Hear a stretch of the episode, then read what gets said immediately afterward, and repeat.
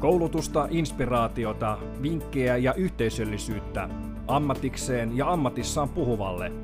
ammattipuhuja.fi Mä joudun niin kiirehtiä se vika, vika niin kuin 10 minuuttia niin tosi paljon sitä storia eteenpäin. Ja, ja sitten sit mä lopetin ja kiitin ja, ja tota, näin. Mä olin ihan varma, että se on mennyt se aja yli.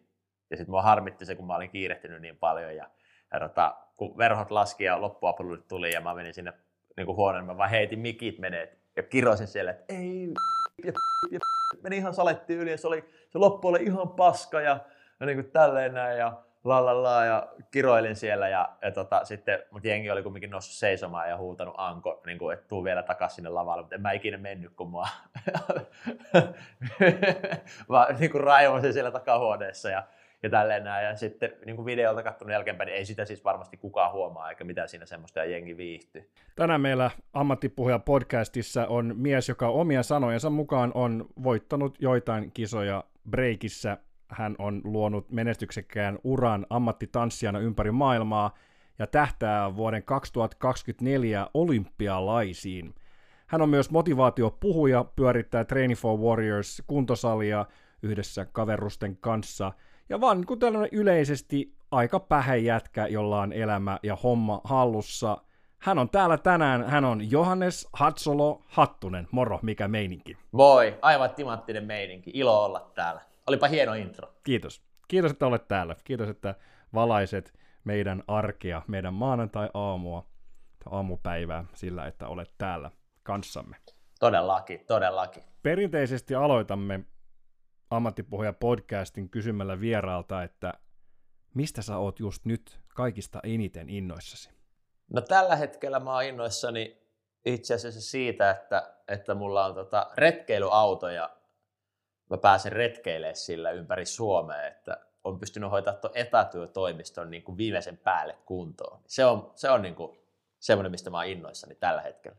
Siisti, musta tuntuu, että sun pitäisi soittaa Mato Valtoselle tai laittaa viestiä jotain, jotain reittiä kautta, koska hänellä oli semmoinen visio, että hän halusi niinku siirtyä tuohon puolentoista vuoden sisällä, mutta sulla on jo kokemusta siitä, niin tälleen ammattipuhuja hengessä, verkostoitumishengessä, niin voisit olla hänen yhteydessä antaa vähän vinkkejä, että miten tämän kannattaisi niinku hoitaa pitää laittaa Matolle viestiä, mä ottaa tässä, homma haltuun. Kyllä se kannattaa. Mä oonkin seurannut tässä sun somea, että tota, on, aina kun ollaan soiteltu tässä tämänkin podcastin niin suunnittelun tiimoilta, niin sä oot ollut missä lie, milloin, milloin vaan, mit, mitkä, niin kuin, mitkä on semmoiset isommat havainnot tai takeawayta siitä, siitä niin kuin elämäntyylistä?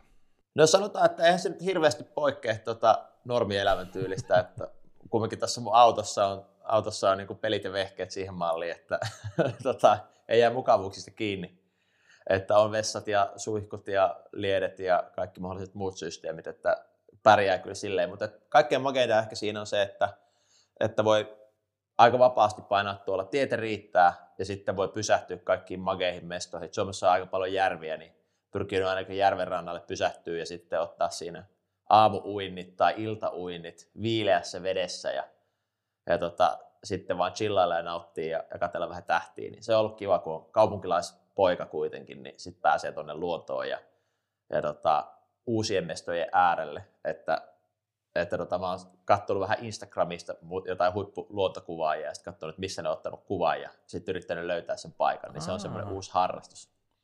Niin sä, niin niin, paikkabongari, vähän niin kuin geokätkentää tai niin kuin lintubongausta, mutta tuolla niin kuin paikkabongausta. Tuo on aika hyvä hyvä idea, että siikailee somesta että hyvännäköisiä mestoja ja sitten koittaa löytää niitä. Joo, yksi oli tämmöinen Joonas Linkola kävi tuolla Pähkänäkallioilla tuolla tota, Kuusamon suunnilla, niin sitten sinne, sinne ajoin tuossa yksi kerta ja sitten mulla olikin puhe sitten siinä aamulla, niin se oli ihan hauska, hauska tota setti. No miten sitten kun elät tämmöistä elämää, niin mitäs nämä rutiinit, sä oot kuitenkin aika kova, kova poika reenaa ja näin, niin miten, miten sä ylläpidät sitä, vai onko se jopa helpotus elää tämmöistä vapaata elämää? No kyllä mä tykkään tuosta vapaasta elämästä aika paljon, että mä oon kova treenaamaan, mutta ei se treenaaminen ole koskaan ollut mulle mistään rutiineista kiinni, että sitten tuossa tossa se treeni saattaa olla vähän erilaista, että joku kuuden tunnin vaellus, niin kyllä se käy ihan treenistä sitten sinänsä ja, ja näin, että sitten kun on tietysti kaupungissa, niin sitten voi käydä salilla. Et en mä näe, että, että tarvii olla niin kuin orjallinen neljä kertaa viikkoa sali, että on kunnossa, vaan voi tehdä monenlaista. Sähän opetat paljon erilaisia asioita, breikkiä ja, ja TFVtä ja erilaisia juttuja, niin sulle tämä niinku puhuminen on varmasti ollut aika pitkäänkin mukana, mutta mut miten tämä niinku varsinainen puhuminen, miten kaikki sai alkuunsa, milloin ja miten sä pidit sun ensimmäisen puheesi, ja jos se oli eri kuin sellainen, mistä sulle maksettiin, niin kerro molemmat. Öö, no meillä tuossa Train for Warriors-konseptissa, niin meillä alkaa aina tunnit motivaatiotarinalla, ja, ja itse asiassa mä oon kertonut tarinoita jo breikkiopena, kun aloittanut 2002 ekan eka, eka kerran vetää tunteja ja sitten mä opetin muksuja, mä mietin, että miten nämä saa niin kuin messiä innoissaan, niin in, innostumaan, niin sitten tota, matkin mun vanhalta breikkiopettajalta Mikko Alkredilta semmoisia legendaarisia tarinoita ja sitten rupesin keksiä itse. Ja sitten oli aina tarinatuokio joka tunnin alkuun. Ja, ja sitten toi TFV niin kuin jatkoi samaa linjaa, siinä vähän se syveni ja ehkä ne tarinat muuttukin vähän, ei ollut enää ihan pelkkiä niin kuin puhtaasti satuja, saattoi olla jotain muutakin ja, ja tota, sitä kautta sitten mä sain mun ekan puhekeikan Turkuun, äh, olisiko se ollut Turun kauppiksen EMBA. Eli kauppatieteen maisteri. Kyllä, just näin. Eli siellä oli sitten johtotason henkilöitä parisataa kuuntelemassa. Teemu Arina itse asiassa oli siellä kanssa puhumassa samassa tapahtumassa. Ja, ja tota, sitten mulla oli siellä puheenvuoroja. Se oli englanniksi totta kai, heti eka puhe kannatti vetää vieraalla kielellä. Niin. niin ja sitten se meni timanttisesti ja siitä, siitä sit rupesi puheita tulee. Ne asiakasyritykset, ketä siellä oli, tai ketä siellä oli, niin mä sain sieltä muutaman keikan ja sitä kautta sitten lähti sitten jatkumaan ja, ja nykyään se on niin kuin ehdottomasti mun pääduuni kyllä. No, miten sä sitten veit sen, miten sä niin kuin miten sä teit sen ensimmäisen puheen? Oliko, ne, oliko se kooste niinku niistä tarinoista, mitä sä oot kertonut breikki-oppilaille ja Training for Warriorsissa, vai oliko siinä jotain, jotain muuta? Miten sä koostit sen niinku sun ensimmäisen puheen? No se oli, se oli kyllä just tuommoinen kokoelma tota, erilaisia tarinoita, ja ei siinä ehkä, nyt kun taaksepäin miettii, niin mitä semmoista niin kuin hirveä punaista lankaa ollut. että multa pyydettiin puhetta asenteesta, ja sitten ehkä se asenne tuli siitä mun esiintymisestä, ja sitten mä kerroin niitä tarinoita, mä olin vaan valkannut, olisiko ollut joku kahdeksan parasta tarinaa, että mä sain siitä sitten sen niin kuin tunnin setin kasaan. Ja, ja sillä mentiin, että kerroin itsestäni alkuun ja, ja sitten tota, sit ne storit siihen loppuun ja that's it. Ja arvosanaksi sain vielä, öö, palautteen oli 4,9 kautta 5 oli se puhe. Uh. Joo, se oli ihan hyvä.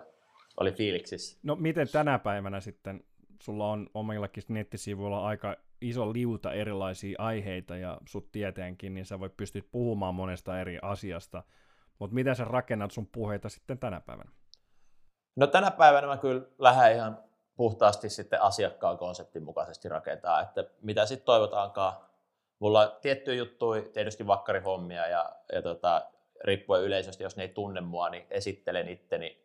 Sekin on jo omanlaatuinen story. Ja, ja sitten käydään läpi läpi tota, ne asiakkaan toiveet ja sparrataan vähän asiakkaiden kanssa ja sitten mä yritän opiskella aina sitä asiakkaan sanastoa myöskin, mitä he käyttää siellä arjessa ja miksaa sitä mun omaa hip-hop sanastoa ja sitä kautta luoda semmoisen kokonaisuuden, mikä resonoi. Et ehkä niin kuin tyylillisesti mä oon muuttanut tosi paljon, että mä en oikeastaan anna enää mitään semmoisia tavallaan ohjeita tai bullet pointteja, että mä pyrin nostamaan niin kuin tunteita esiin enemmänkin ja sitä kautta sitten saada sitä viestiä läpi, että et se on ollut mulla semmoinen niin iso muutos, että ei tule viiden pisteen listoa, mitä kannattaa tehdä. No jos palataan sitten hetkeksi niin kuin juurille, mistä kaikki niin kuin lähti, niin mitä susta piti tulla isona? Musta piti tulla, mä halusin tulla rallikuskiksi, se oli niin kuin, rallikuski tai sähkömies. Minkä ikäisenä? Tämä oli, olisin, mä ollut kolmen neljä vanha. Ja mun äiti rupesi seurustelemaan silloin semmoisen Mikan kanssa, joka oli sähkömies, niin se oli kovin juttu, mitä maailmassa on. Ja sitten totta kai ralli, mä tykkäsin autoista, niin sitten ralli oli Juha Kankkunen ja, näin, niin ne oli niinku kovat, kovat setit mulle. No mitä susta nyt tulee isona? No nyt musta tulee isona, mulla on tavoitteena tota, tietysti puhu, puhujan hommissa, niin vallottaa noin maailmat ja ehkä tässä rajat aukeaa, niin, niin päästään taas myllyttää. Että mä pääsin vähän, olen päässyt vähän maistelemaan ja viime vuonna olin tuolla San Franciscossa Dreamforce tapahtumassa, niin vetää pari puhetta. Ja tota, sit sinne, sinne sitten tota, siihen suuntaan, jos pääsis vielä tästä näin, niin se olisi mahtavaa. Se on, se tulee isona iso puhuja. no mut hyvä, sä oot ehdottomasti oikealla polulla sitä kohti. Kiitos, kiitos. Mitä sä, mitä sä itse saat siitä puhumisesta? Niin kuin, miksi, miksi sä puhut? Mm, no mä tykkään siitä, siis jo ihan, totta kai mä nautin suuresti siitä, että pääsee yleisö eteen. Mutta mä tykkään siitä prosessista miettiä uusia konsepteja ja treenata sitä puhumista. Että mä en ole ihan varma, että moni puhuja on kovin asiantuntijoita, mutta mä en tiedä, että treenaako ne ihan sitten sitä niin kuin ulosantia, tekniikkaa ja, ja niin kuin semmoisia asioita. Niin mulle se on vähän niin kuin breikkaaminen ja tanssiminen. Niin, että sulla on joku konsepti, joku idea, ja sitten sä yrität hioa niitä ja viedä eteenpäin ja päästä semmoiseen niin kuin luovaan tilaan, että ne transitiot tavallaan niiden ideoiden välillä syntyy siinä hetkessä ja sä pystyt freestylaamaan sitten siinä tilanteessa, niin se on se niin kuin kiinnostaa ja innostaa vähän sika paljon. Se on semmoista niin kuin itsensä haastamista. Tuossa on mielenkiintoinen yhtymäkohta just breikkaamiseen tai musiikkiin, että sä opit niinku tiettyjä liikkeitä. Eikö niin, että breakissä on niinku tiettyjä liikkeitä, perus, perusjuttuja, ja jotkut vaan niinku toimii niinku yhdessä. Niinku luonnollinen progressio. Kyllä. Mutta sitten siinä tilanteessa, kun sä meet rinkiin, kerro siitä vähän, että mitä tapahtuu, kun breikkaaja menee rinkiin, millä tavalla sä vedät sieltä niinku sun pakasta niitä liikkeitä, mitä sä oot niinku yksittäin harjoitellut, mahdollisesti jopa vuosia niin miten ne tulee sinne rinkiin?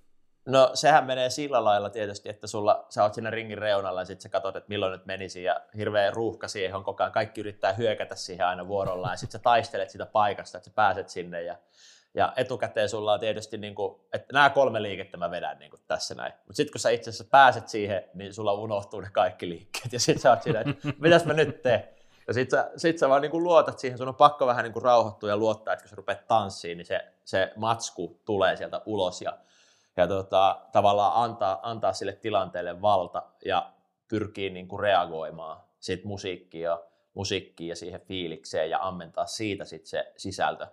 Ja parhaimmillaan se toimii sillä lailla, että sä pääset, voi, voi ehkä puhua flow-tilasta tai jostain transsista tai mistä tahansa muusta, että sitten ne kun ne vaan tulee ja sä luot uusia asioita. Et sulla voi olla joku pohja, joku vanha liike lähtee, mutta se saattaa mennä pieleen ja sitten niinku, siinä kun sä korjaat sitä hommaa, niin sitten sä tavallaan kehität uutta, mikä on paljon makeampaa kuin ikinä se sun valmiiksi miettivä asia. Ja, ja sitten myöskin sä et tavallaan niin pysty enää ikinä toistaa sitä, vaikka sä saisit sen videolle ja yrittäisit treenata sitä, niin sä et saa sitä samaa niin fiilistä siihen tavallaan enää koskaan. Ja sitten mutta ne on niin kuin, se jää sinne tanssilattialle ja sitä samaa fiilistä sitten totta kai mä yritän tuoda puheisiin ja, ja se vaatii sen kyllä, että sä uskallat niin kuin olla aika alasti siinä tilanteessa ja heittäytyä siihen, että no en mä nyt ole kyllä hirveästi mitään miettinyt, mutta katsotaan mitä tulee. no kun sä seisot siinä ringissä hirveällä sykkeellä ja odotat, että sä pääset just siihen oikeaan, oikeaan paikkaan tai oikeaan kohtaan sisään vetämään sun muuveja, niin varmasti jännittää, niin miten sä käsittelet tai miten sä käsität esiintymisjännitystä ylipäätään, ja jos sulla on sellaista, niin mitä sä teet sille? No jos mennään tuonne breikkimaailmaan, niin mitä pitempään sä seisot siinä ringin reunalla, niin sitä enemmän se rupeaa jännittää.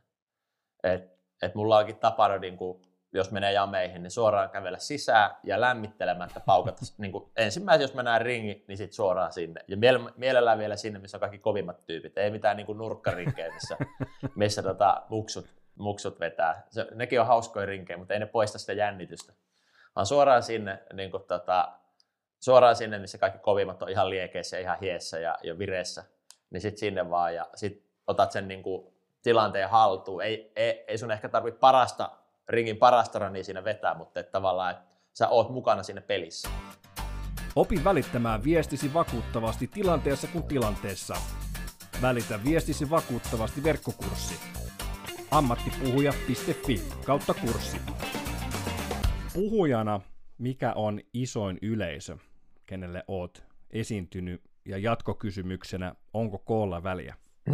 isoin yleisö. Mitäköhän mä valehtelisin? Puhujana, kyllä varmaan joku kolme neljä tuhatta on ehkä semmoinen isoin. isoin. Mä en oikein tiedä, mitä noihin areenoihin mahtuu. Mutta tota, varmaan just se, muutama niin, tuhat. Mm. Muutama tuhat, että tuommoiset isot puhujakeikat, eri tapahtumien, niin niissä on yleensä pari kolme tuhatta, ehkä 40 tuhatta. Niin semmoinen. Mutta onko sillä sun mielestä väli, väliä, että niinku minkä kokoinen, mikä jos miettii jännitystä, jännittääkö enemmän, mitä enemmän siellä on ihmisiä, vai jännittääkö pienemmät intiimit, uh, intiimit tapahtumat enemmän kuin isot areenatapahtumat? Mm, kyllä isot areenatapahtumat on yleensä aika helppoja mun mielestä. Että niissä yleensä jengi on jo, se yleisö, jos sä oot tullut sinne, niin yleensä se yleisö on jo aika sun messissä ja sun puolella.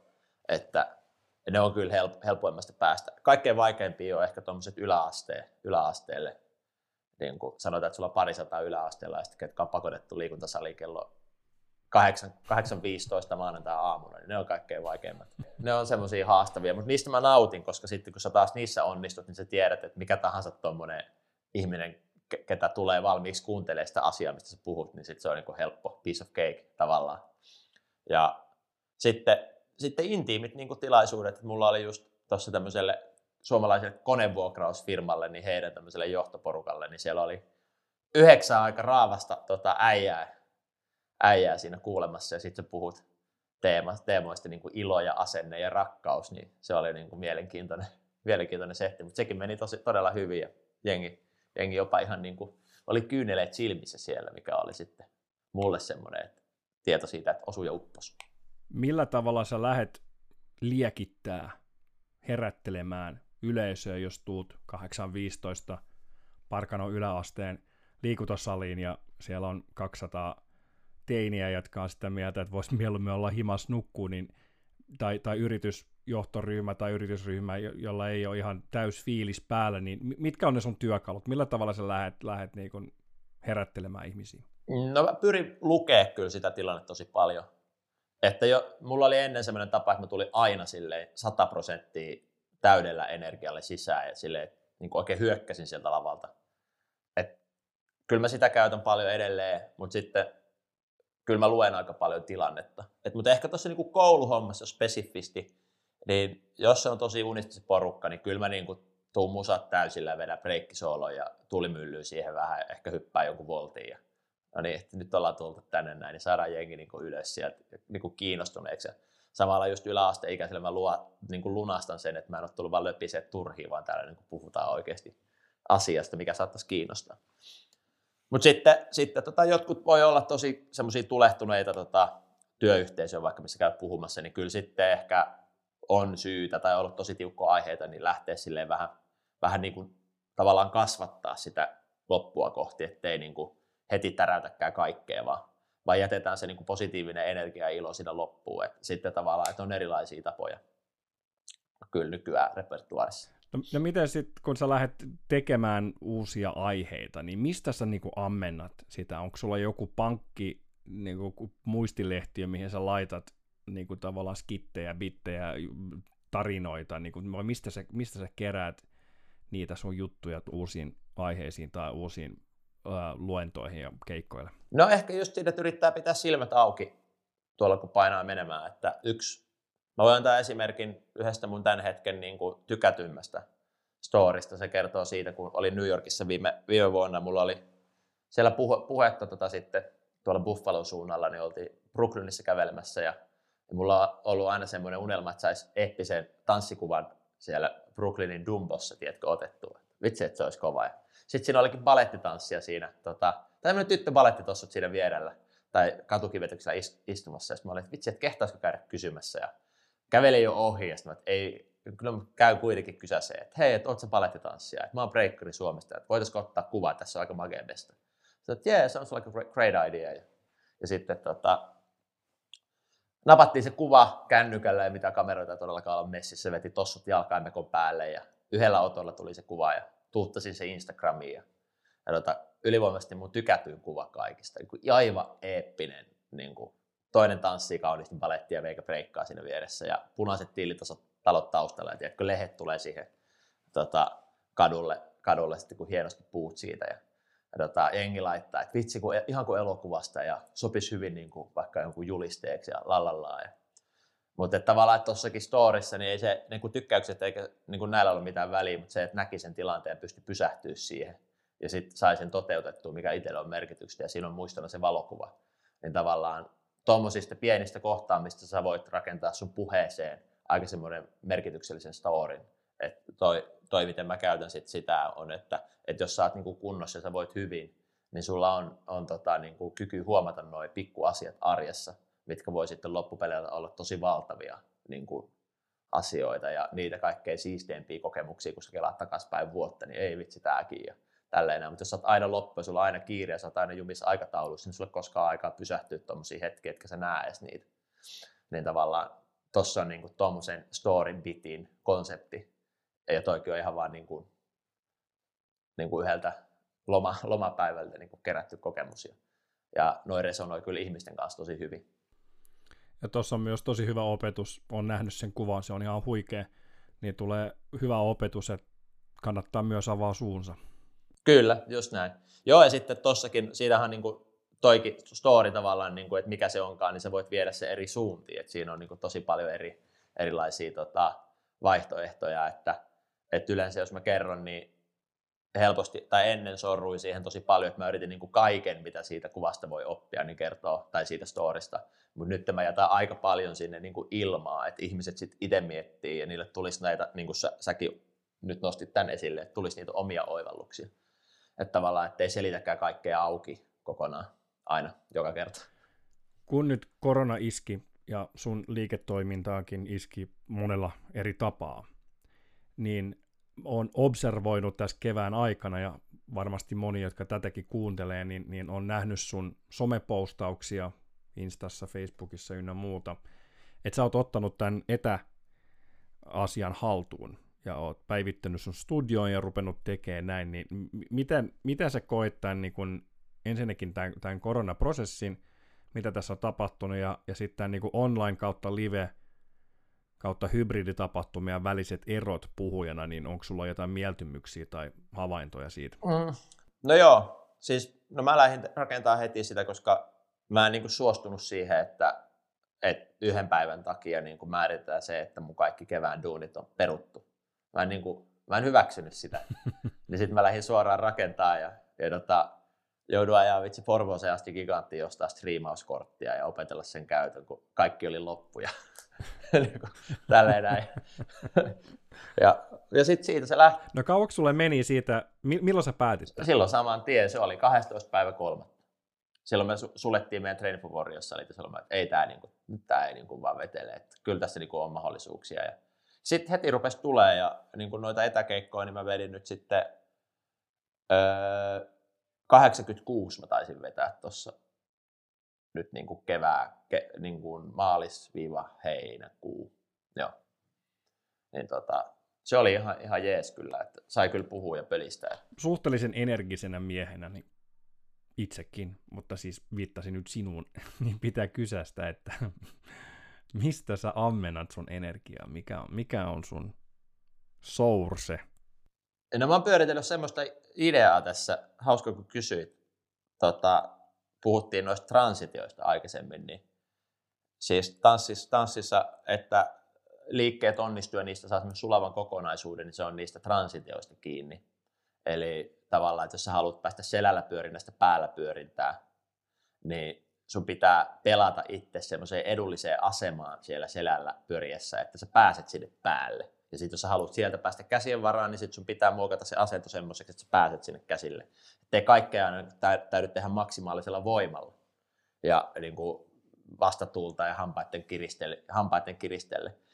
Niin tota, sama ehkä elämässä, että, että tavallaan mä pyrin luomaan niistä transitioista päivä eri tapahtumien välillä niin smoothit ja semmoiset, että ne kasvattaa energiaa siihen itse tapahtumaan, mitä sitten mä menen tekemään. Eli aamulla ennen kuin edes herään, herään tuolta tota, tai nousen ylös sängystä, kun mä herään, niin mä meditoin ja pyrin sitä kautta niin kuin hakea hyvää virettä, että kun mä siirryn seuraavaksi tuohon lattialle jumppaille kymmeneksi minuutiksi, niin sit, sit mulla niin kuin, että jos vire on kohillaan, niin ei saatu kuroppaankaan niin paljon, että mullakin on loukkaantumisia ja tälleen näin, ja niiden kanssa joutuu elämään, niin, niin tota, että nekään ei vaivaa, ja sä pystyt käsittelemään paremmin, ja siitä saa taas sit vireä, mitä tahansa tulee myöhemmin tekemään, ja, ja että aina hakee semmoisia niin hyviä smoothia transitioita, että nyt esimerkiksi kun mä menen breikkaamaan, niin mä tykkään kävellä, kävellä sinne tuolla Raipsakassa syksy ilmassa ja saada vähän jalat liikkeelle sitä kautta niin kuin happea, happea tota elimistöön ja sitten taas lähtee treenit paremmin.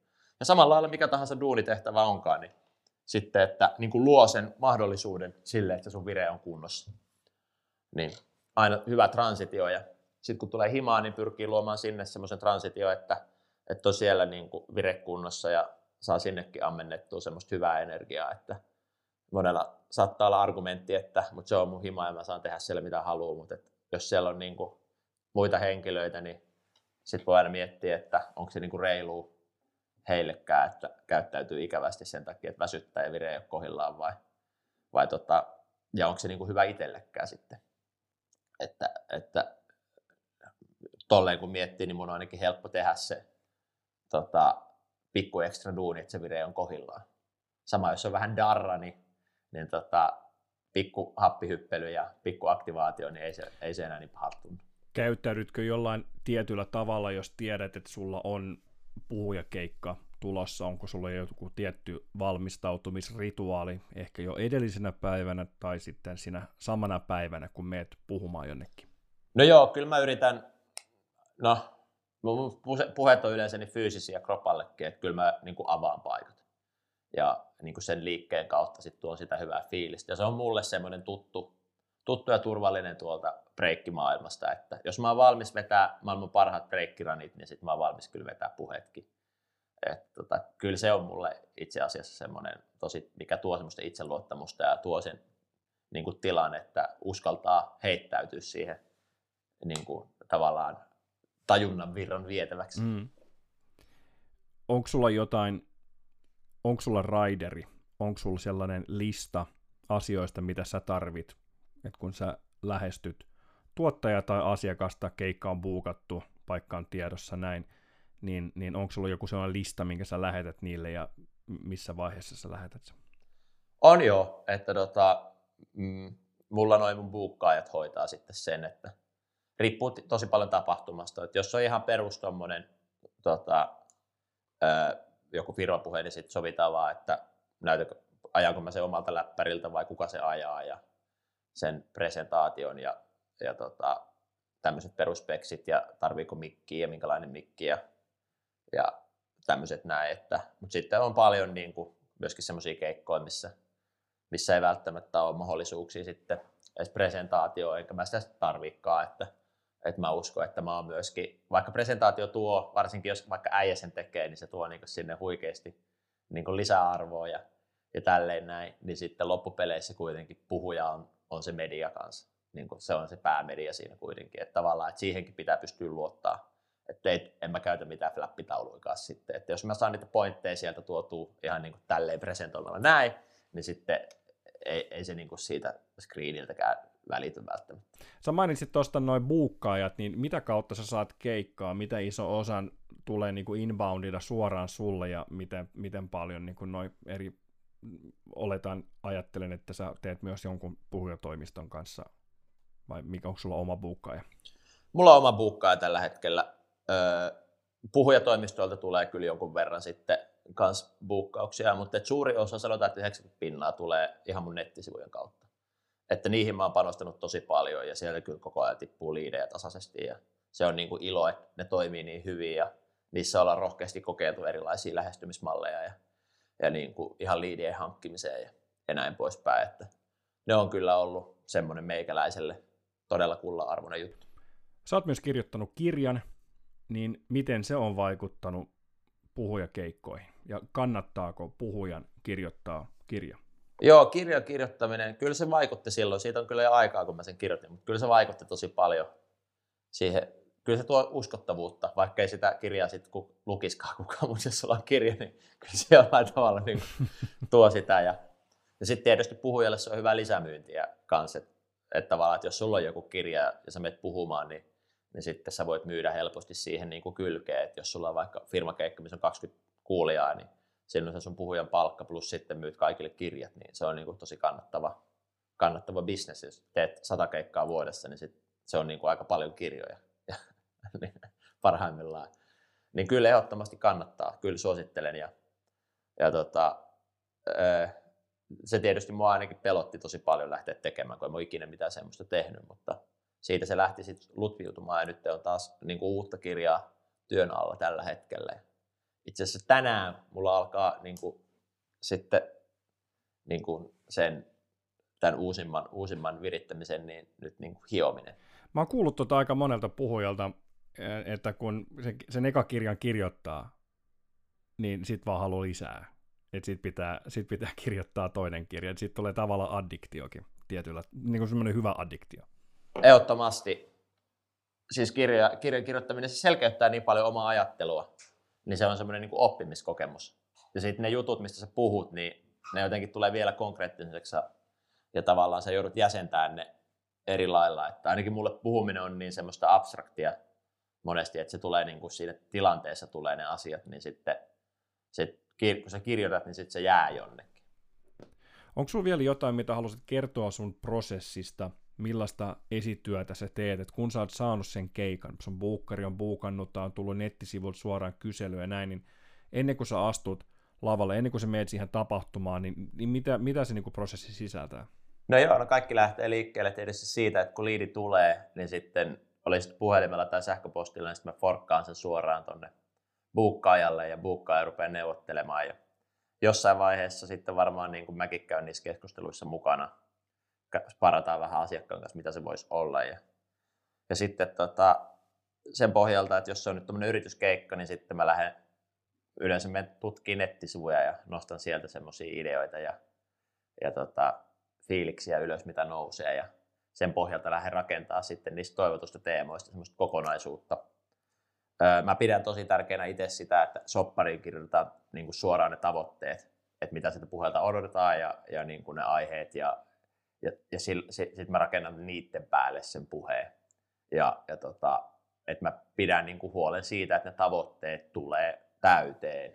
Eli jos sieltä toivotaan vaikka tiivihengestä ja asenteesta ja ilosta, niin sit, sit, mitä multa tosi useasti toivotaan, niin sitten sit, niin kun se sisältää semmoisia asia, asioita. Tai sitten muutokseen vastaaminen, niin sit siinä on jotain konkreettista, josta, jos se niin kun kuulija joutuu jo siinä tilanteessa niin kun vastaamaan muuttuvaan tilanteeseen tai, tai jonkun haasteen eteen, mikä, mikä, missä mieluummin ei ottaisi askelta sinne rinkiin sisälle, vaan mieluummin menisi takariviin ja olisi hiljaa. Niin tavallaan, että mä pyrin aina konkreettisesti tuomaan ja osoittamaan myöskin siinä puheessa sille tilaajalle, että nämä niin kuin asetetut tavoitteet on tehty ja, ja tota, saatu täyteen. Sitten kun se puhe on vedetty, niin sitten tota, ö, lähtee sitten asiakaspalautekysely tuonne asiakkaalle. Ja sitten mä yleensä luen ne ajatuksella ja, ja tota, sitä kautta pyrin kehittämään sit toimintaa. Ja, ja se on niin kuin sen mä koen kanssa tosi tärkeäksi, että siinä on niin kuin toi prosessi ja sen sopimuksen pohjalta mä sitten rakennan sen puheen, että siihen mä haluan, että on tosi tarkasti niin kuin kirjattu, että mitä odotetaan, paikka, monta henkilöä, sitten kaikki nuo raiderit ja kaikki muut on siinä suoraan jo, ja yhteyshenkilöt ja, ja, tota, ja sitten myöskin kaikki totta kai peruutusehdot ja kaikki muut. Ja, ja tota, näin, niin sitten, sitten kun mä katson, katon, että mitä on sovittu ja mä laitan kalenterin tiedot, niin mun on helppo niin kuin aina, kun tekee paljon puheita, niin sitten palata, palata että okei, okay, että hei tällä viikolla mulla on tämmöisiä settejä, että mä oon niin kuin jo henkisesti valmis niihin asioihin. Jos meet puhumaan johonkin tapahtumaan, missä on useita puhujia, niin onko sulla väliä, että missä kohtaa päivää sä oot? Ei mulla ei ole mitään väliä. Että tota, ö, mä en itse katso sitä, että, että tota, arvota itteeni sen mukaan, että missä mä oon. Mä arvot, arvotan sen itteni sen mukaan, että kuinka hy, hyvän vedon mä vedän ja, ja ei silloin mitään väliä. Et jos siellä, eikä silläkään, että onko siellä yleisössä, niin kuin nyt korona aikaankin on ollut, niin sit saattaa olla, että ei tule niin paljon ihmisiä paikalle, jos on tämmöinen tapahtuma, niin sitten mä vedän, vaikka se olisi yksi tyyppi, mä vedän sille yhdelle tyypille niin paljon kuin mä pystyn ja annan sille kaiken. Että tavallaan, että ei tuommoisilla asioilla ole mitään väliä. Sitten kun keikka alkaa, niin sitten sä teet just niille tyypeille, ketä on.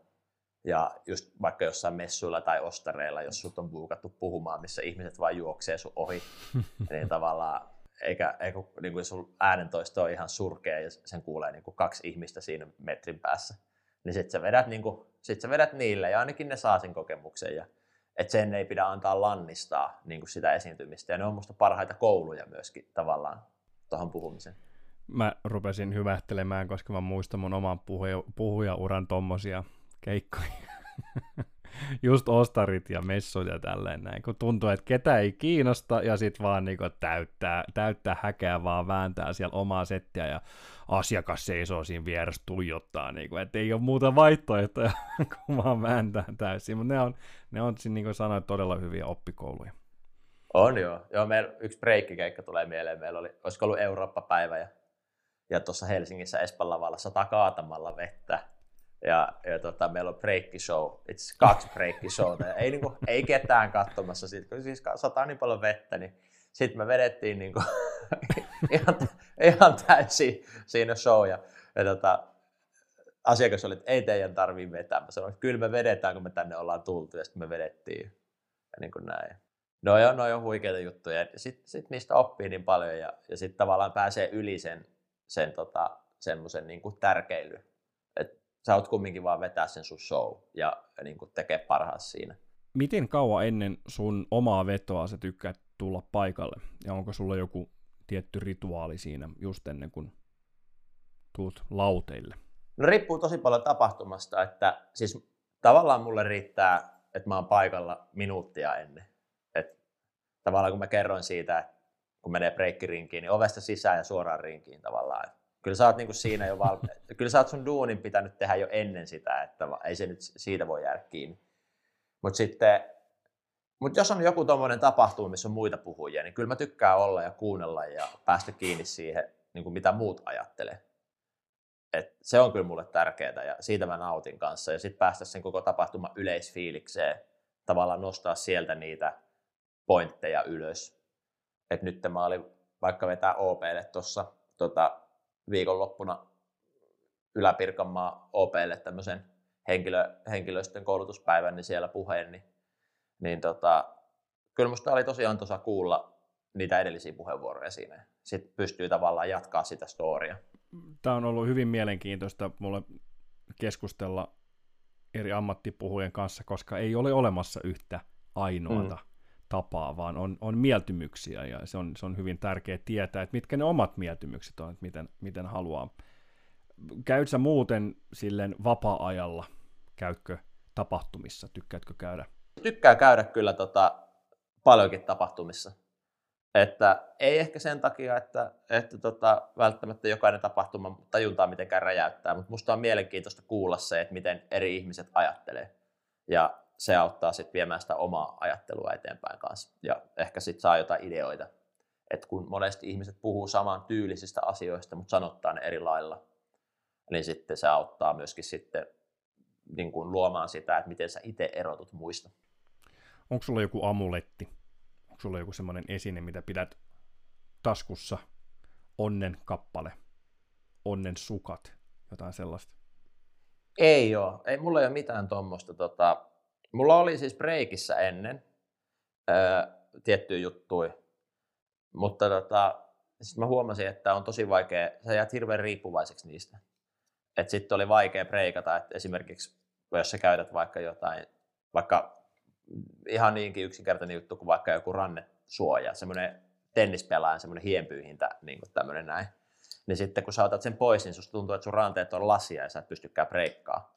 Niin sitten, sitten tota, mä luovuin kaikista tommosista, niin ei mulla niin kuin, tanssimisessa mulla ei ole mitään, että mä pyrin niin kuin, pystyä tanssimaan ihan jokaisessa, jokaisessa vaatteessa, mitä on, ja kaikissa kengissä. Ja sama puheet sitten, että mä en hae sitä itseluottamusta enkä varmuutta sitten kletjuista. Että kyllä niin kuin mä laitan semmoiset, niin mitkä näyttää mun mielestä hyvältä ja, ja niin kuin tuntuu mukavalta ja näyttää mun, multa ja tälleen näin, mutta et, ei mulla mitään yhtä, yhtä eikä tämmöistä, enkä mä niin kuin rakenna mun settiä sen varaan. Sanoit tuossa, että joskus käytät, mutta et aina käytä presentaatioita, mutta jos käytät presentaatioita, niin miten sä suhtaudut niihin? Mikä on sen funktio? Miksi sä teet presentaatioita ja onko sulla joku tietty tyyli, suuntaus?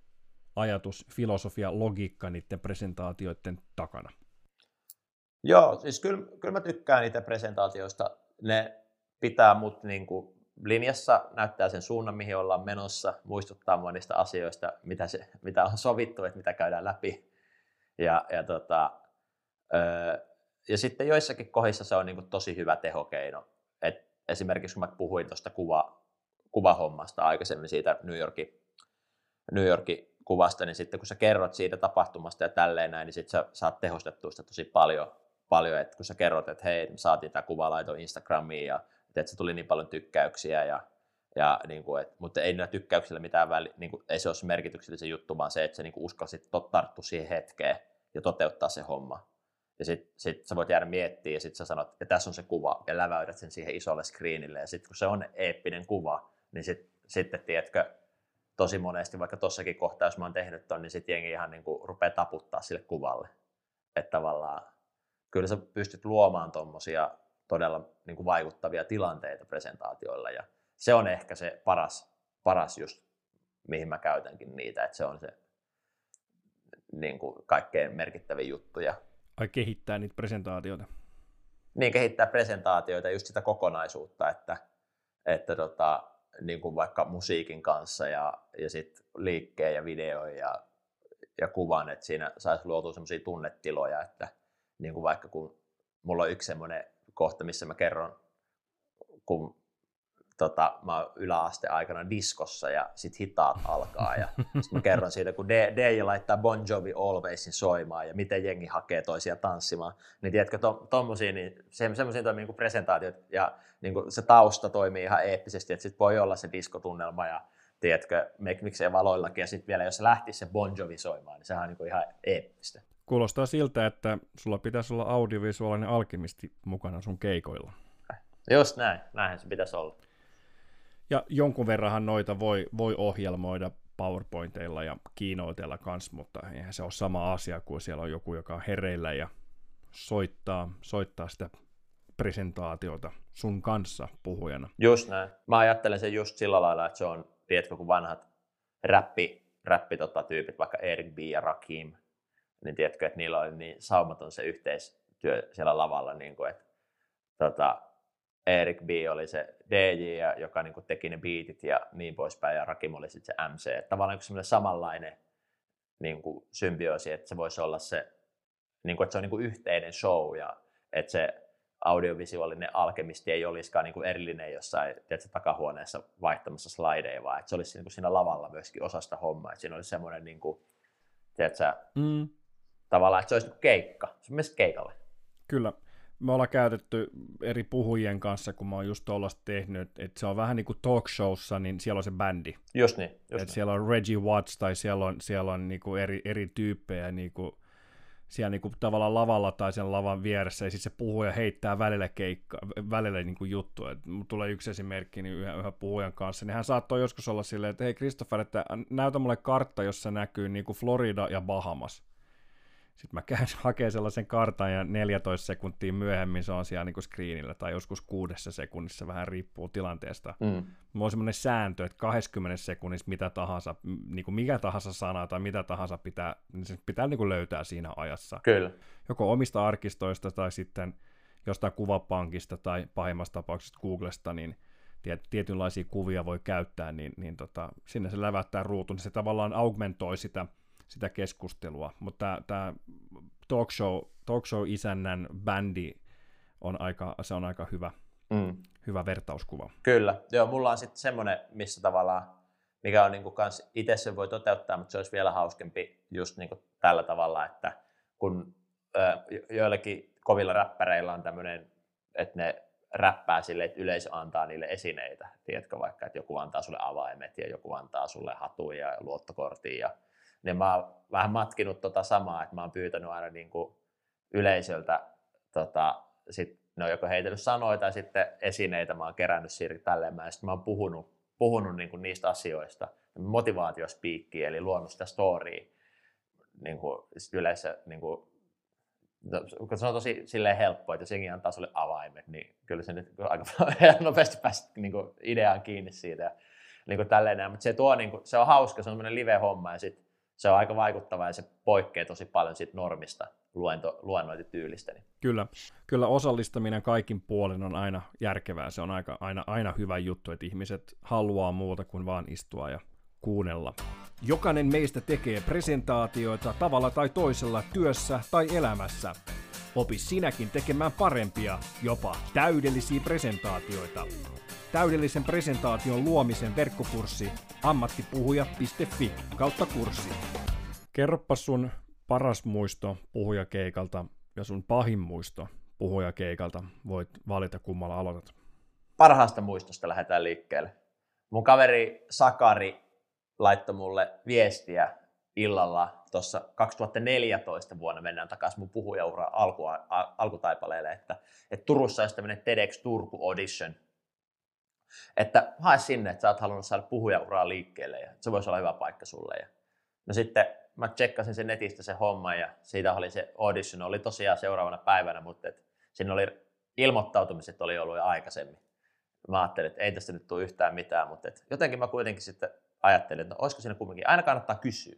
Niin sitten mä soitin sinne seuraavana aamuna yhdeksältä ja, ja että hei, että mulla olisi tämmöinen, että mä haluaisin tulla puhumaan, että vieläkö mahtuu. Että näin kyllä jo, että on vähän myöhässä liikkeellä, mutta sain vasta eilen illalla tietää. Ja sitten sanoi, että no joo, että itse asiassa yksi paikka on vapaana, että tuu vaan, että meillä on tullut peruutus. no ei se mitään, hyppäsi autoa, kahdessa tunnissa kerkee hyvin, auditionit alkoi 11, niin kerkesi hyvin sinne ja, ja tota, suoraan autossa mietin sen puheen sitten, kahdeksan minuutin puheen, ja, ja tota, sai auton parkkiin ja ne oli jo mua ovella vastassa siinä. No niin, hei, su, sä oot sitten heti seuraavana vuorossa. Ei se mitään, mulla oli vielä rotsi päällä, mä vedin nahkarotsi päällä sen puheen. Ja tota, sitten sain sen, voitin sen audition ja pääsin esiintyä. Ja tota, no siitä sitten tullaan niin kuin pahin, pahin kokemus heti perään, että mulla piti olla se perustedi, onko se nyt 8, 17 minuuttia, 18 minuuttia? 18 minuuttia, joo. 18 minuuttia, niin sitten, sitten tota, kun se oli sitten myöhemmin sinä vuonna se niin sitten mä menen paikan päälle, niin sitten sanoin, että joo, meillä on tullut vähän tämmöisiä aikataulun muutoksia, niin sulla onkin vain neljä minuuttia. Ja sitten mä en ole niin pitänyt mitään puheita aikaisemmin, niin sitten yhtäkkiä mun 18 minuutin puhe olikin neljä minuuttia. Ja sitten mä olin, että mitä mä nyt teen? Et, ja lyhyet puheet on yleensä paljon vaikeampia, koska sulla ei niin yhtään mm. aikaa sählää siinä. Mm. Niin tota, no ei se mitään, sitten mä vedin, vedin neljä minuuttia ja, ja tota, selvisin siitä ja hienosti meni. Se on YouTubessakin se puhe, mutta se on vähän huono, kun mä tosi paljon liikutin jengiä, niin sit se ei niin näytä miltään, kun sä et näe sitä yleisöä, niin sit se vaan, mä, niin mä en puhu niin paljon siinä kuitenkaan sitten, niin, niin tota, se ei ehkä ollut sitten niin kuin mun puhujauran kohokohta, ja siksi mä en ole sitä ehkä niin hirveästi jakanut mihinkään someen, vaikka tavallaan se oli hieno, hieno kuitenkin se story siinä. Toi on kyllä ihan oma juttunsa, kun pitää joskus sitten niin kuin tiivistää, että siinä ei ole hirveästi, itse vedin tuossa myös neljän minuutin pitchin tuossa taannoin ja aika paljon harjoittelin sen kyllä niin kuin sekuntikellon kanssa. Ja se oli niin kuin jaettu silleen, että mulla oli niin kuin tietyt osat siitä piti mennä niin kuin tietyssä sekunnin määrässä, että se kaikki mahtuu siihen neljään minuuttiin, ja mulla oli se 4.20. Ja mä en saanut sitä, mä en, voin, mä en vaan niin kuin yksinkertaisesti voinut ottaa mitään järkevästi sieltä pois ilman, että niin kuin kaikki kärsi. Ja sitten mä siinä tilanteessa vaan niin kuin toivoin, että mä saisin vetää sen niin kuin 4.20 mä saan sen. Mutta muuten mun pitää alkaa niinku puhua nopeammin. Kyllä mä pystyn puhumaan nopeammin sen verran, että se olisi mennyt siihen neljä minuuttia, mutta ei se olisi niinku luonnollista enää. Siinä piti olla tiettyjä taukoja ja tällainen, että se niinku toimii se, se juttu. Ja sitten teknisen vian vuoksi, niin, niin tota, mä sainkin sitten sen 20 sekuntia ylimääräistä. Se meni, sille, se meni silleen sekunnilleen niin kuin loppupeleissä, että taivas aukesi ja universumi vastasi mun pyyntöön. Mutta mut toi on ihan oma juttunsa, että kun sulla on niin kuin tietty, tietty määrä aikaa ja etenkin tuommoinen niin tiivistä. Jos sulla on vartti 20 minuuttia, niin siinä kerkeää aika paljon kuitenkin niin kuin säätää ja, ja, ja muuttaa ja vaihtaa eri asioita. Sä sanot, että keräät, systemaattisesti keräät palautetta aina keikan jälkeen. Niin onko jotain semmoista tiettyä, tietyn tyylistä palautetta, joka sattuu erityisen paljon? Vai onko kaikki vaan niin kuin mielipiteitä? Miten sä suhtaudut palautteeseen, koska voihan siellä joukossa olla vaikka mitä mörköjä? Niin, no siis kyllähän siellä aina onkin. Ja siis kyllähän niin kuin mun, munkin tyyli, niin siis voi olla, että niin kuin jotkut evan lämpee.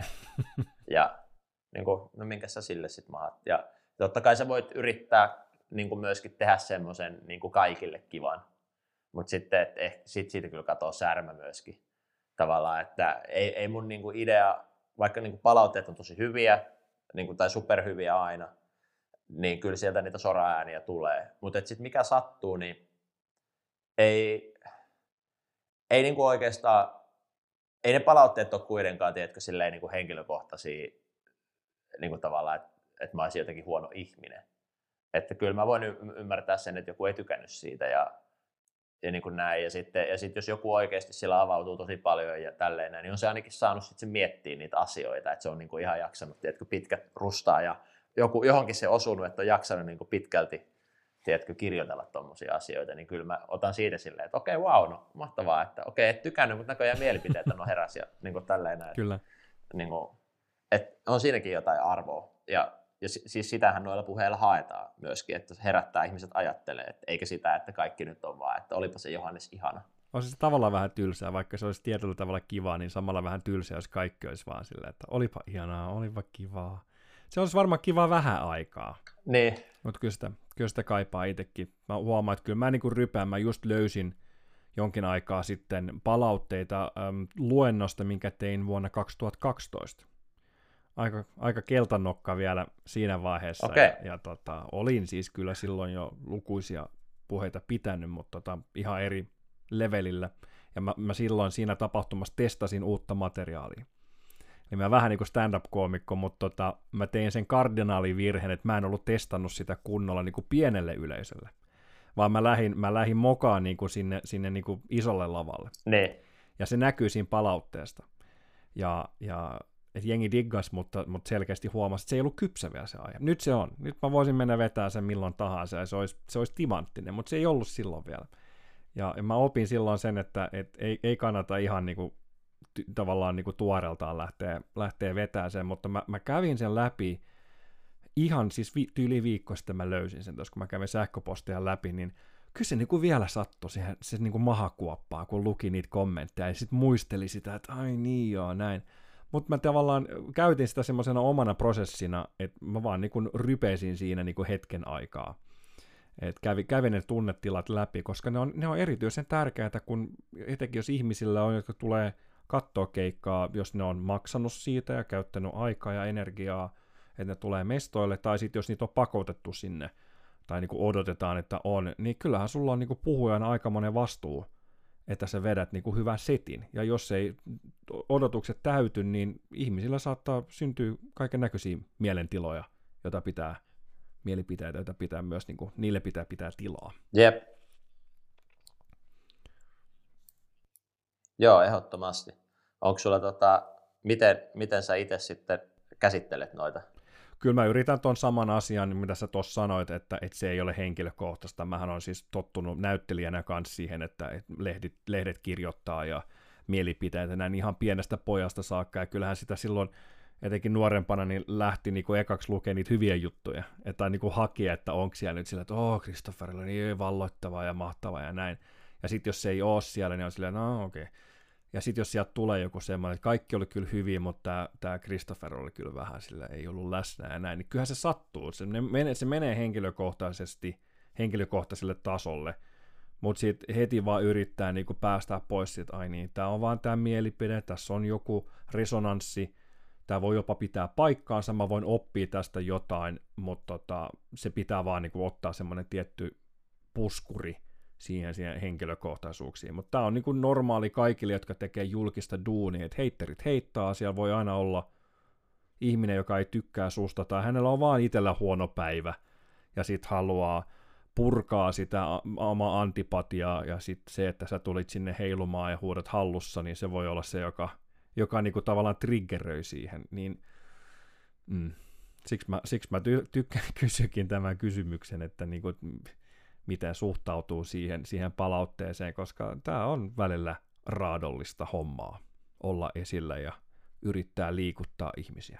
Joo, on todellakin. Joo, ja sit ehdottomasti. Mä oon käyttänyt niin kuin monesti sitä, mä oon se breikkiajolta jo opiskellut, kun moni breikkari on tosi silleen, että mä nyt en sulta niin kuin mitään oppeja, mä kyllä tiedän, miten tämä homma tiedätkö, hoidetaan niin. Mutta sitten sä oot kuitenkin siellä mun workshopilla, tiedätkö, opettelemassa.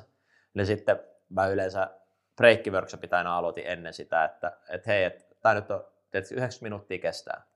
Että niin tämä 90 minuuttia, että mä oon nyt täällä vetää, niin tänne 90 minuuttia, niin kysy pystyt sä niin keskittyä tähän ja tehdä niin kuin mä toivon, että ohjaa ja kokeile näitä asioita. Ja tota, jos et pysty, niin sitten tuossa ovi.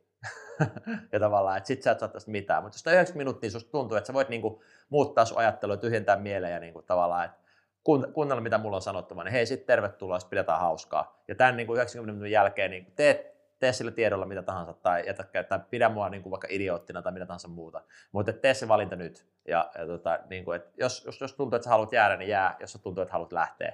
Että viisi sekkaa aikaa tehdä päätös. Sitten, okei, okay, boom, hyvä. No sitten ei koskaan kukaan lähde.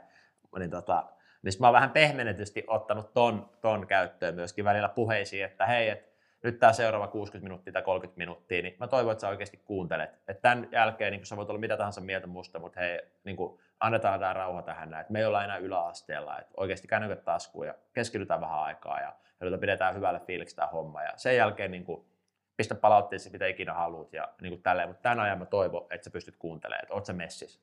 Ja sitten yleensä jengi on, hei kyllä mä pystyn, 30 minuuttia mä pystyn niin näin. Mä kohtaan tota aika paljon tapahtumatuottajan roolissa, tekniikkatuottajan roolissa, kun mä just haluaisin kans siihen alkuun nämä pelisäännöt ja monet asiakkaat tai järjestäjät on ehkä suhtautuu siihen jotenkin liian kevyesti ajatellen, että ei me haluta heti niin kuin alkuun komennella ihmisiä ja näin.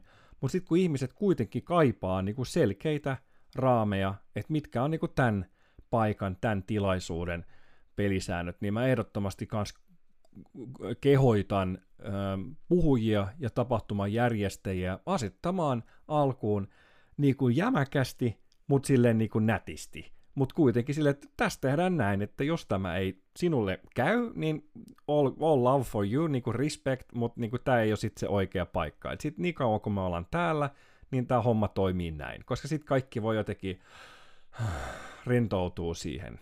Niin, just näin. Ja sitten niin kuin ihan samassa on kaikissa paikoissa. Että se nyt menee, niin kuin, jos on ravintolassa, sä et saa polttaa röökiin, että se nyt siellä rupeaa polttaa röökiin. Ja niin kuin, se on ihan samat hommat. Että, ja sitten jos tuntuu nyt, että sitä niin kuin, X aikaa ei pysty millään olemaan niin kuin, yhteisillä säännöillä, niin sitten sit, niin kuin, sit voi lähteä niin kuin veke, että et, niin kuin näin. Mutta se on hauska, jos se unohtuu, että kaikki edellyttää sitä tiedätkö, kouluissa koululaisilta. Mutta sitten kun sä oot itse aikuinen tuu se eventtiin, niin sitten se on niin kuin, mä teen mitä mä haluan, tiedätkö, että mä oon aikuinen ja tälleen näin. Ja mä maksoin olla täällä, niin, mutta niin maksoin noin muutkin.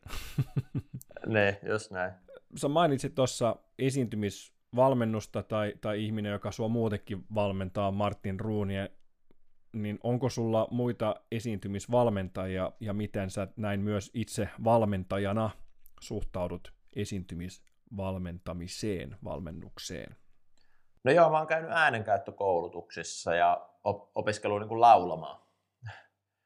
Ja siinä mulla on sitten tämmöinen äänivalmentaja ollut. Ja... Mitä sä koet, koet, että on ammattipuhujan ominaisuudet? No ehkä, no kyllä, kyllä se lähtee niin kuin siitä tyylistä, että sulla on joku niin kuin tunnistettava tyyli, enkä puhu pelkästään niin kuin vaatteista, vaan että, että vähän niin kuin muusikoilla, niin kyllähän noilla kaikki ammattipuhuilla on niin kuin ne tietyt tiedätkö, biisit, niin kuin, mitkä jää sitten soimaan.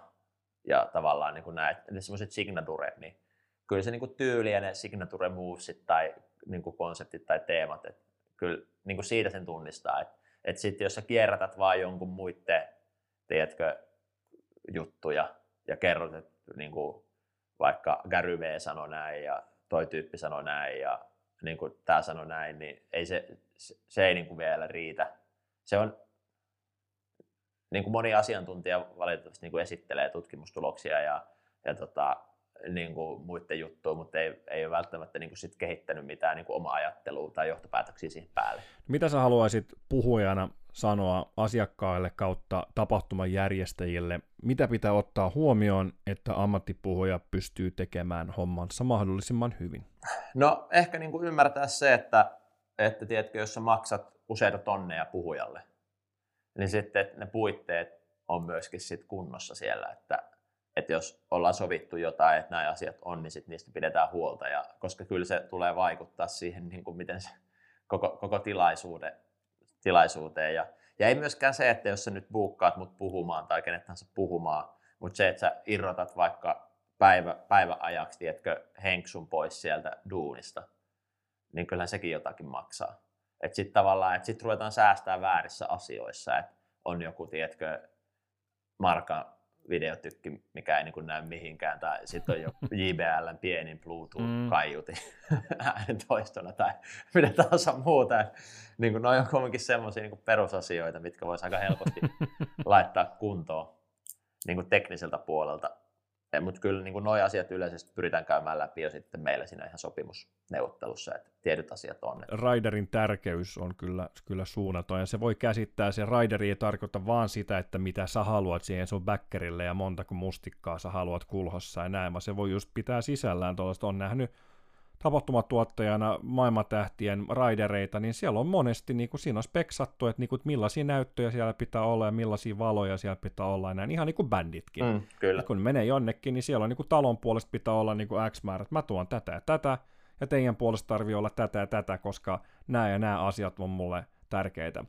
Mä oon huomannut sen tästä nyt tämän, tämän prosessin aikana ja on, on, on haastatellut useita puhujia jo, niin, niin me ollaan jopa siis kovan luokan puhujia, niin, niin äh, ehkä hieman vähän herkkiä niin kuin vaatimaan tai sanomaan, että hei, mä tarvin nämä jutskat, että mä voin tehdä mun duunia hyvin, niin tämä olkoon myös tämmöisenä manifestina nyt, mä, mä, mä tunnen itseni rohkaistuksi, kun mä oon täällä Hatsolon seurassa, että mä voin sanoa nämä asiat, että et vaatikaa. Ne. Ja ei sen takia, että se olisi niinku itse, itsearvo tai itseisarvo tai sit niinku oman eikon pönkittämistä, vaan sille, että jotta mä voin tehdä mun duunin tarpeeksi hyvin, niin mä tarvin teiltä nämä asiat. Mä en ole ehkä miettinytkään tuota, niin kuin siltä kannalta, kun mulle se oli jotenkin aina itsestäänselvyys.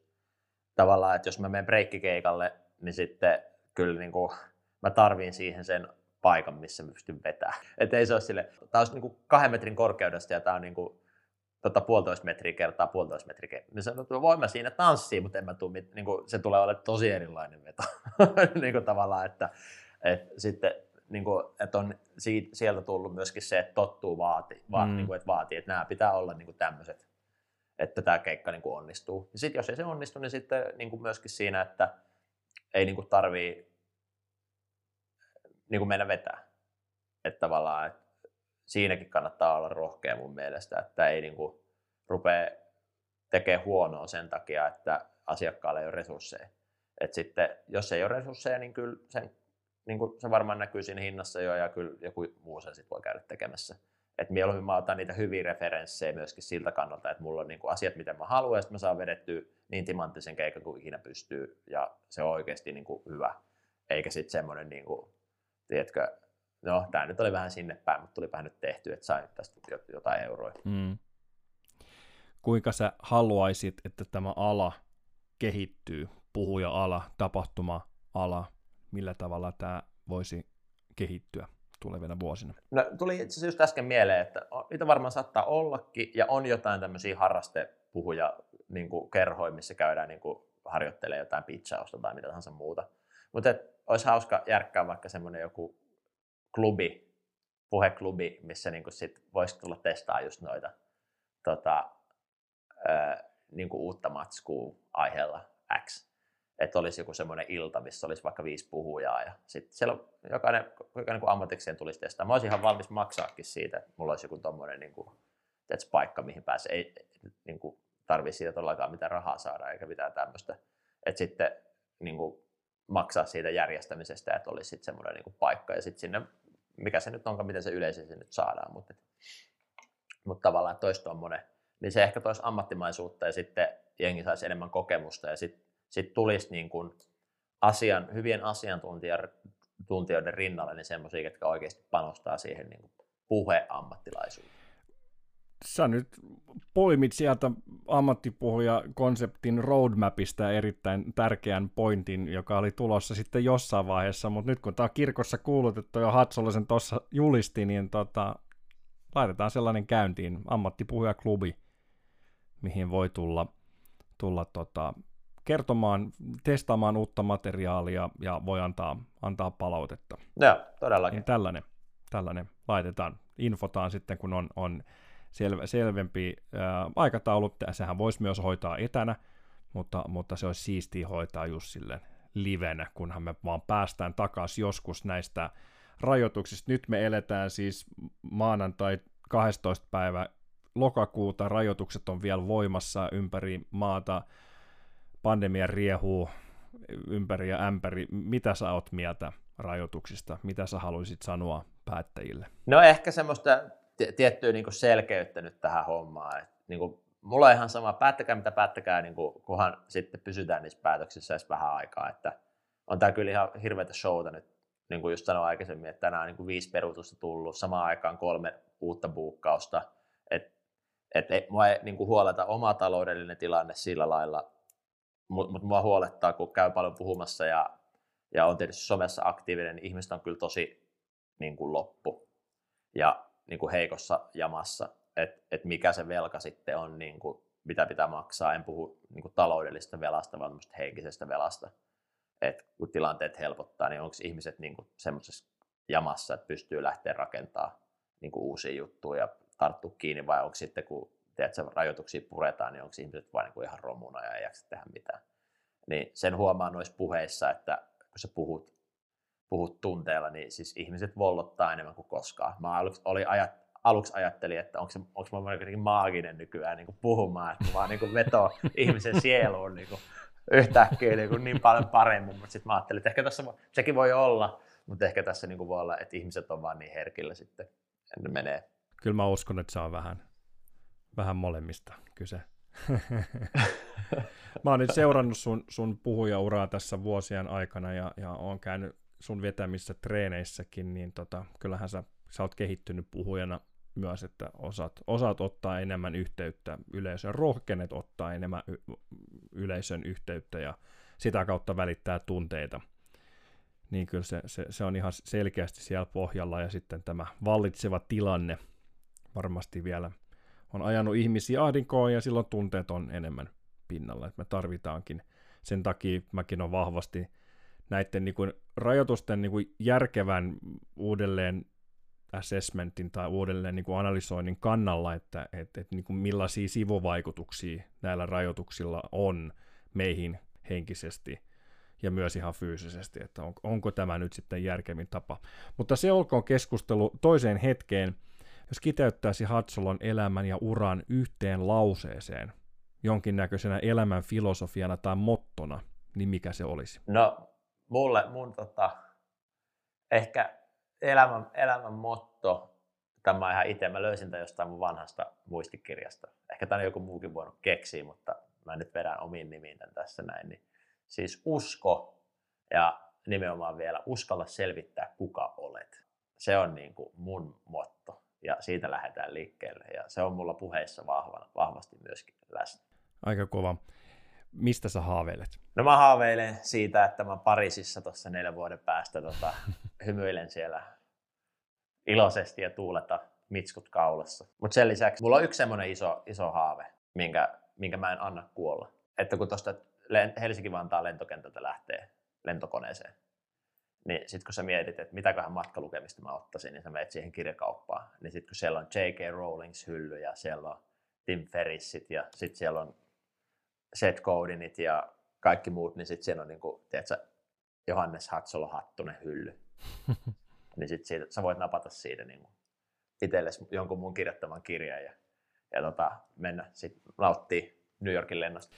Aika hyviä selkeitä visuaalisia mielikuvia tai visuaalisia haaveita.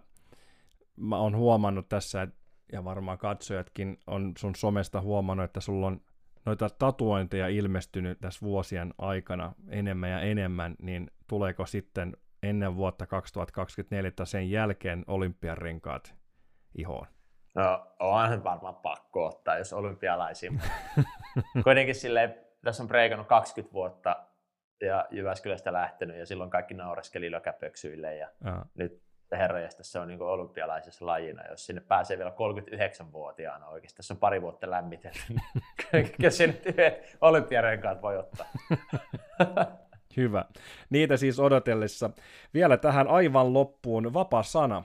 Kerro, mitä sulla on menossa, mistä sä haluat, että ihmiset tietää, mistä ne sut löytää, mitkä, mitkä viimeiset elämän filosofiat vielä tähän loppuun änget? No mut mut löytää tuolta Hatsolo, tagi, niin kuin at Hatsolo joka paikasta. Linkkarissa on ihan Johannes Hattunen, mutta on siellä Hatsolo-sivukin. Ja tota, laittakaa rohkeasti viestiä. Ja ehkä semmoisen niin kuin mä haluaisin vielä tähän loppuun sanoa, että mä saan ihan mielettömästi viestiä siitä, että vitsi kun mäkin haluaisin ruveta puhujaksi ja mä haluaisin aloittaa tämän homman ja, ja näin poispäin, mutta kun ei ole keikkaa tai eikä ole mitään, eikä, eikä kukaan pyydä mua keikalle, niin ei siis todellakaan kukaan ei tule pyytää sua mihinkään keikalle niin kuin ihan tossa noin vaan, vaan tota, että aktiivisesti rupeat itse itseäsi tarjoamaan ja aina se haave on siitä, että tekee niin kuin hirveästi massia ja saa hullu elannon siitä, niin sitten karu fakta on kuitenkin se, että, että sit pitää olla niin kuin tosi hyvä. Ja jotta se tulee tosi hyvä, niin sit pitää tehdä vähän ilmaisiksi ja harjoitella. Ja niin kuin mäkin sanoin äsken, että mä olisin, val, mä olisin valmis maksaa siitä, että mä pääsin puhumaan tuommoisille klubeille, missä sit saisi sitä palautetta ja pääsisi testaa niin kuin uusia juttuja, että, että tota, vielä pääsisi proomalle tasolle, niin sitten vaan niin kuin hankkiutuu tilanteisiin ja rupeaa puhumaan. Niin kuin mikä tahansa se onkaan niin kuin sun työpaikan vitsi kahvihuone, niin pidät siellä vaikka jonkun puheen. Hmm. Ja siitä se lähtee liikkeelle, että ei, eihän se sen kummempaa. Et rohkeasti vaan. Siihen on hyvä päättää. Rohkeasti vaan. Kiitos oikein paljon Johannes Hatsolo Hattunen tästä keskusteluhetkestä. Tämä on itse asiassa niin kova jakso, että tämä tulee niin äh, hyvään saumaan, että mä nyt paljastan, että kello on nyt 15.24 maanantai 12. päivä 10. ja heti kun me päätetään tämä puhelu, niin mä rupean leikkaa tätä jaksoa, tämä tulee tänään eetteriin. Okei, okay, no niin, mahtavaa. Hei, ottakaa haltuun. Kiitos, kiitos paljon tota, Christopher ja ilo, ilo ja valoa kaikille maailmaan. Todellakin kiitos samoin. Nähdään pyörteissä ja puhumisiin. Suomen ensimmäinen puhumiseen ja puhujiin keskittyvä podcast. Suomen eturivin puhujat haastattelussa tutkitaan, mitä on olla ammattipuhuja mikä on puhuminen ja miten sinäkin voisit ryhtyä puhujaksi, puhumaan vielä tarkemmin sinulle tärkeimmistä asioista. ammattipuhuja.fi kautta podcast.